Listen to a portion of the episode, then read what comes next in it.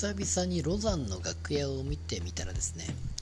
えーと、高校無償化の話をしていて、まあ、教育の話ですけれども、まあ、大阪の話ですよね。あの高校を無償化して、えー、まあ、その中でその結局じゃあ私学はどうするのかという話になっていて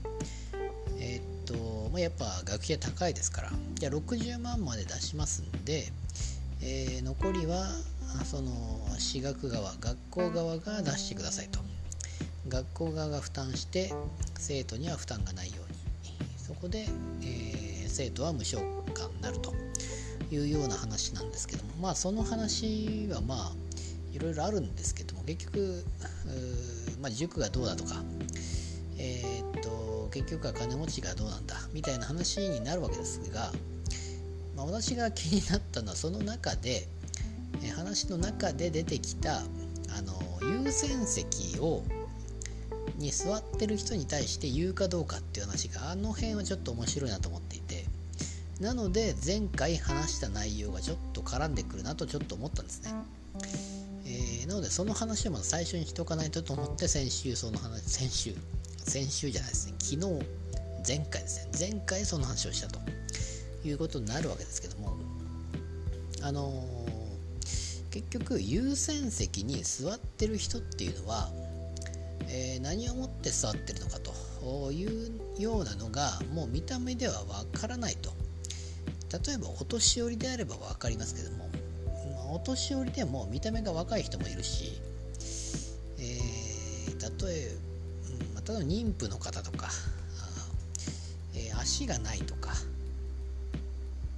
てなってくるともう見た目で何となく分かるわけですけども見た目が普通なのにまあその話の中では例えば結局その時義足だったんですよね、えー、それが分からずに注意した人の話なんですよね。注意してあなたそこに座ってるのはどうなんだと言ったら実は私は義足なんですっていう話になってああすいませんでしたって話になってすごい謝ったと。でその義足の人から言うとそんなに謝らないでくださいって話になったんですよ。なぜならそこで謝られるともうもしかしたら注意しない可能性があってえー、っと義足の人から言うとそこは注意してほしいんですよ。それは、えー、そういう人がいる可能性があるんで全然あの 健常者というか、うん、そう健常者ですよね、まあ、そういう人が座っている可能性があるんでそこは注意した方がいいと。えー、というのがその例えば足がない人とかお年寄りにがいるわけですからそれは注意した方がいいわけです。なのでそこで謝られるともしかしたら注意を今後しない可能性があるんでそうならないように今後も注意していってくださいっていうお願いだったんですよ。これちょっと面白いなと思って。でそれででポイントとしてはその菅さんが言っていたあの結局見た目ではわからないからあの注意しないっていうことを言っていてそこでちょっと私も共感したわけですよ。ななので前回人のことをバカにする人の話をしましたけども結局見た目ではどんだけその人がどういう人かっていうのは分からないわけですよ。そこの優先席に座ってもいい人なのかどうかっていうのが分からない。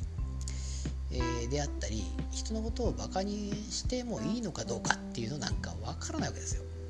というかバカにしちゃいけないと思うんですけども なぜなら分かんないからそれは。相手のことがどんだけすごいのかが分からないからバカにしてしまうっていう話をしましたけど同じように、えー、そこに座ってもいい人かどうかなんか分かんないんですよね。それは菅さんも言ってましたけどもだからこそ注意なんかできないんだということを言っていてそれはもう私もその通りだと思ってなのでその前回その話をしたんですがちょっとその辺の話は面白いなと思ってだからその辺は多分あのなんで高校も一緒の話がそうなったかちょっと覚えてないですけどもなぜその話になったのかちょっと覚えてないですけどちょっと、えー、その優先席の話はちょっと、えー、気になったので前回の流れがあその話の逆ですけどもえー、なので先にその話をしたということでござい